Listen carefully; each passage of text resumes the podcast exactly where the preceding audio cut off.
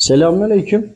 Sıkça en çok uğraşılan konu eşlerin birbirleriyle geçinememesi ve zaman geçtikçe, yıllar geçtikçe ilk birbirlerini tanıdıktan sonra, evliliğini ilk bir iki yıllarını geçirdikten sonraki çiftlerin belirli bir yıllar sonra inanılmaz şekilde şiddetli geçimsizlik ve sıkıntıya düşmesiyle ilgili istihare, istişare ve araştırmamız neticesinde vardığımız e, çözüm olabilecek konulardan biraz bahsetmek istiyorum.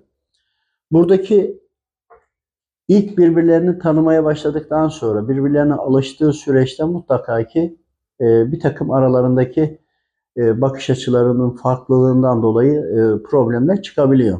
Eğitim farklılıkları, hayata bakış farklılıkları derken bunu çiftler eğer ki birbirlerindeki bakış açısını, anladıklarını birbirlerine aktarıp birbirlerini yetiştirirlerse eğer bu çiftler ölene kadar mutlaka ki problemleri olsa bile kısa sürede çözerek devam ediyorlar.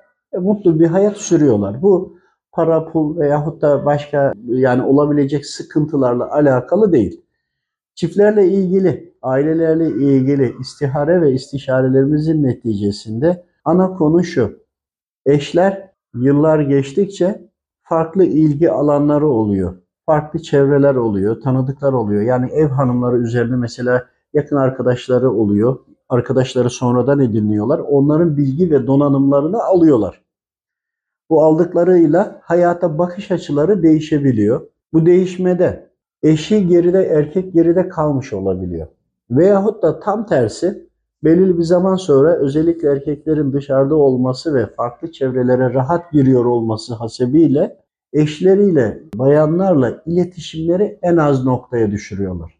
Buradaki en önemli konu farklı bir çevre, farklı bir arkadaş var e, veyahut da farklı fikirler edindiklerinde edindiklerini, bilgileri, bakış açılarını eşleriyle paylaşmıyorlar. Her iki taraf için de geçerli bu. Yani biri öğrendi, farklı bir bakış açısı aldı, farklı konular öğrendi. Bunu gelip eşiyle paylaşmadığında eşini de kendi seviyesine doğru çekmiyor. Kendi seviyesine yakın noktaya almıyor. Almayınca bunu öğrenen diyelim ki erkek olsun. Bunu öğrendikçe bu sefer bu e, öğrendiği bilgiyle örneğin futbolla ilgileniyor, belirli bir düzen kurmuş veyahut da farklı bir gezi programı veya iş çevresinde farklı görüşleriyle birçok bir bilgi edindiği oluyor. Bu bilgi ve dona, donanımlarını şeye vermiyor. Eşine bunu aktarmıyor. Halbuki bakış açılarını aktarmış olsa eşiyle hem bir takım şeyleri paylaşacak hem de öğrendiği bilgileri eşini de hazırlamış olacak. Arasında aralarındaki farklılığı ortadan kaldırmış olacak. Yani kendisini yetiştiriyor ama aldığı bilgilerle eşini yetiştirmiyor. Bu sefer de arada görüş farklılıklarıyla beraber zaman sonra eşini yetersiz görmeye başlıyor. Halbuki yetersiz değil. Kendi aradaki farkı açtı, ufkunu genişletti. Eşinin ufku daha kapalı kaldı. Ya da kendi konularıyla alakalı yani bir problem olduğunda bakış açıları farklı oluyor ve anlaşamıyorlar. Bu da şiddetli geçimsizliğe sürüyor. Neden? Erkek farklı bakış açısıyla hareket ediyor ama eşi önceki stabil haliyle devam ediyor. Halbuki bakış açısını edindiği bilgileri eşiyle paylaşmış olsa eşiyle aynı görüşlere yakın seviyeye çekecek. Bu çok önemlidir. En büyük boşanmalar dahil bütün konuların hepsinin ana konusu bu.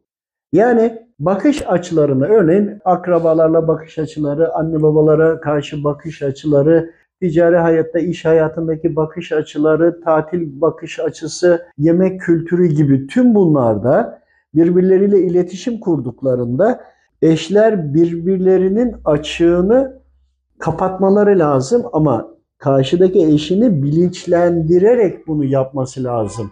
Yani onu suçlayarak, geri kaldığı, dar görüşlü gibi suçlayarak değil. Bu çok önemli. Bir diğer konu da yine aynı konunun daha farklı bir manevi yönü. Asıl burası çok önemli. İstiharelerde çokça bununla karşılaştık. Şöyle durum var.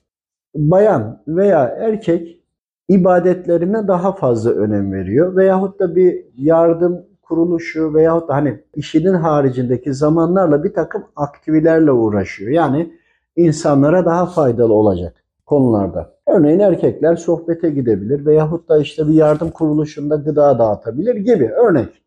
Burada yaptığını ailesiyle paylaşmıyor. Ben bunu kendi hayatımda da uyguladım öğrendikten sonra inanılmaz bir e, farklılık olduğunu test ettim. Yani bununla ilgili eğer sorulacaksa kendi aile yaşantımla uygulayıp da problemleri onunla çözdüğümün delili önce kendimim. Ve yapılan hayır hasenatlarda, çalışmalarda veya verilen sadakalarda veya insanlara yardımlarda veyahut da bayanlar e, kedi, köpek veya benzeri hayvanlara iyi davranır, onları besler. Veyahut da komşusuna, e, etrafına yardımcı olur. Veyahut da aile büyüklerinden yaşlılar varsa örneğin erkek işe gidiyor ama bayan sürekli eşinin anne babası veyahut da kendi anne babasıyla ilgili sürekli onlara yaşlı olan, başlarımızın tacı olan atalarımıza bakıyorlar. Buraya kadar bir şey yok. Ama buradan sonra manevi olarak altyapı çok değişiyor. Şöyle ki erkek e, dışarıda yaptığı yardımı, hayır hasenatı veyahut da koşturmayı veyahut da bir ilim meclisindeki sohbetlerindeki feyiz ve bereketi, buradaki kazanılacak sevabı, Allahu Teala'nın rızasını eşiyle bunu paylaşmış olsa, anne babasıyla paylaşmış olsa, çocuklarıyla paylaşmış olsa ki uyguladığım şeyi bahsediyorum. Zaman sonra anlaşmazlıkların daha da nasıl böyle en aza indiğini ben kendi hayatımda denedim. Çıkış yolları aradım ve uyguladıklarımı aslında burada anlatıyorum sizlere. Sevabını paylaştığında ne oluyor? Her iki tarafı deyince kadınla erkek tarafı içinde. Eşiyle paylaştığında bir kadın buradaki sevap eşinin hanesine yazılıyor. Velev ki eşi doğru düzgün ibadetlerini de yapmıyor. Velev ki kullanması yani yasak olan, haram olan şeyleri de kullanıyor diyelim. Sürekli yaptığı hayır ve hasenat üzerine devam ettiğinde, aktardığında, birbirleriyle paylaştıklarında bu defa sürekli eşinin hanesine kendi yaptığı sevaptan da eklenince manevi olarak aradaki fark da çok açılmamış olacak ve birbirlerine yakın olmuş olacaklar. Manevi halde de birbirlerine yakın olduklarında şöyle bir durum oluyor. Ruhların derecesi birbirlerine yakın olduğunda bu defa ruhlar birbirlerinden keyif alır. Birbirlerinden rahatsız olmaz, birbirlerine itici gelmezler.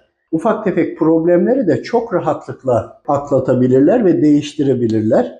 Haliyle erkek örneğin dışarıda, dışarıda yaptığı çalışmalardan yine anne babası, kardeşleri, çocukları, eşiyle ilgili, eşinin anne babasıyla ilgili paylaştığında da tüm herkesle yani bunu bir anda yaptım bir kere değil. Sürekli ölene kadar, hizmet devam edene kadar ebedi olarak niyet ettiğinde belirli yıllar geçtikten sonra bakılıyor ki burada arada hiçbir çatışma kalmamış.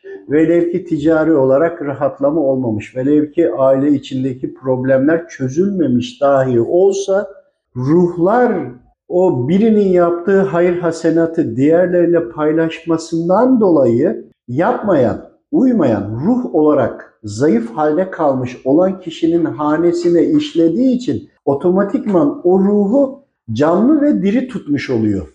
İşte bu canlı ve diri tutmuş olduğundan dolayı ruhun birisi ölmüş olmuyor. Yani ölmek burada mecazidir ancak aradaki çok büyük bir fark olmamış oluyor ve sürekli her daim iletişim kurulmuş oluyor.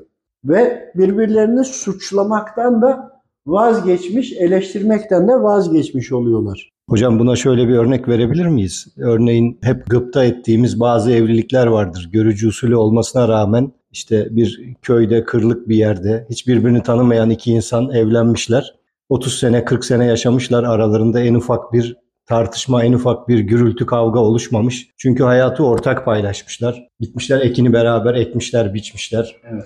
Hayvanı beraber sağmışlar ya da ne yapıyorlarsa hep beraber yapmışlar. Bir şekilde bunları paylaşmışlar. Bu paylaşımın neticesinde de aralarında bir bağ oluşmuş ve hiçbir konuda sıkıntı yaşamamışlar. Aslında bunlar şu andaki bizim medeni tırnak içerisinde medeni hayattaki gibi bir flörtleşme, birbirini tanıma çabası ya da e, bir birlikte zaman geçirmeden evlendikleri halde bahsetmiş olduğunuz e, bu ruhların dengelenmesi mantığı çerçevesinde bizim gıpta ettiğimiz birlikteliklere dönüşmüş bu iş. Kesinlikle işin özü evliliklerdeki veyahut da aile içindeki çatışmaların tamamı hepsi bunun içinde. Yani herhangi aile içinde probleminiz var ise bakmanız gereken bu. Eğer ki ruhlar birbirlerine sevgi saygısı olursa işte sevgi saygının ol- olma şekli de tam burada yaptığınız bir hayır hasenatı iyiliği veyahut da ibadetten sonra ettiğiniz bir duayı veya normaldeki duanızın içine onları da kattığınızda ya da bir sadaka verdiğinizde bunu da anne babalarınız, eşiniz, eşinizin anne babaları, evlatlarınızla birlikte bunu verdiğinizde hatta çevrenizdeki tanıdığınız eşiniz, dostunuz, değer verdikleriniz de bunun içine kattığında o kişi gördüğünde e, size karşı bir sempati duyar. Efendimiz Aleyhisselam zamanında isimleri hatırımda kalmadı. İki sahabe konuşuyor. Karşıdan da bir sahabe geçiyor. Oradan selam veriyor. Yani elini kaldırdığını selam verdiğini düşün. O konuşan iki sahabeden bir tanesi aleyküm selam diyor. Arkadaşına diyor ki ben diyor bunu diyor çok seviyorum diyor. O da diyor beni diyor çok seviyor diyor. Diyor ki tamam diyor sen onun sevdiğini anladım. Peki diyor onun seni sevdiğini nereden biliyorsun diyor. Biliyorum diyor çünkü diyor ben onu seviyorum diyor. Sevgi diyor tek taraflı olmaz karşılıklı olur diyor.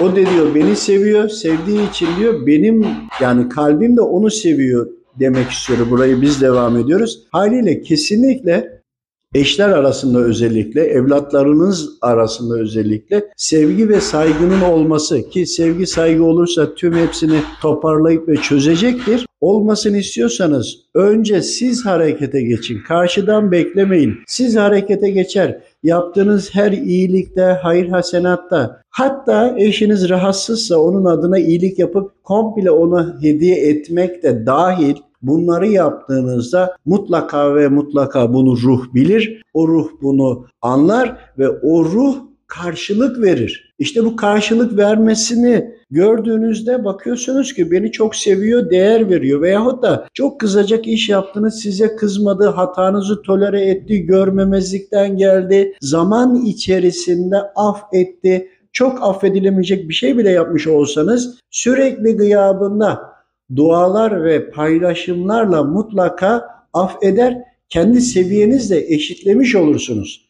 Bütün aile içi, akraba, kardeş, anne baba dahil temelinin temelinin temeli bu. Hem istihare hem manevi sohbetler ve istişarelerle birlikte bütün yılların içinde araştırmaların neticesinde aldığımız aslında en önemli ve tek sebep. Kesinlikle yaptığınızı Paylaşın ki paylaştığınızda da eksilmiyor. Ama siz vermeyi öğreniyorsunuz. Siz merhameti öğreniyorsunuz. Merhamet edene merhamet olunur. Efendimiz Aleyhisselam demedi mi? Merhamet etmeyene merhamet olunmaz diye. İşte merhametin başı buradan başlıyor. Bütün iyiliklerin başı buradan başlıyor. Siz eşinizle yaptığınız hayır hasenatı paylaşmazsanız, gıyabında dua etmezseniz, Rabbimden istemezseniz e ne olacak? Aradaki merhamet bir eşlerin birbirine karşı veya evlatların e, veya aile içinin birbirine karşı merhameti kalkmış olacak. Merhameti sağlamanın en güzel yolu özellikle onların haberi olmadan paylaşın. Ama arada paylaştığınızda söylerseniz onların da nefsine dokunduğunuz için nefsini mutlu etmiş olursunuz ki bu da çok önemli. Bakın tüm problemlerin hepsini zaman içinde istikrarlı bir şekilde çoluğunuzu, çocuğunuzu, eşinizi, anne babanızı aynı seviyelere dengelerseniz ya da siz aşağıda kalıysanız karşı taraf aynısını yapar. Sizi dengelerse kesinlikle bu sorunların tamamı en düşük seviyeye iner ve bu konuyu aşmadan da hiçbir dostluk, arkadaşlık uzun süreli olmaz. Hani eski zamanlarda ahiretlik varmış. Birbirlerine hani selamını gönderdiği zaman sorgusuz yaparmış ya. Hani öyle bir dost olsun ki çağırdığımda neden diye sormasın. Bir şey istediğimde neden diye sormasın diye. İşte bu hep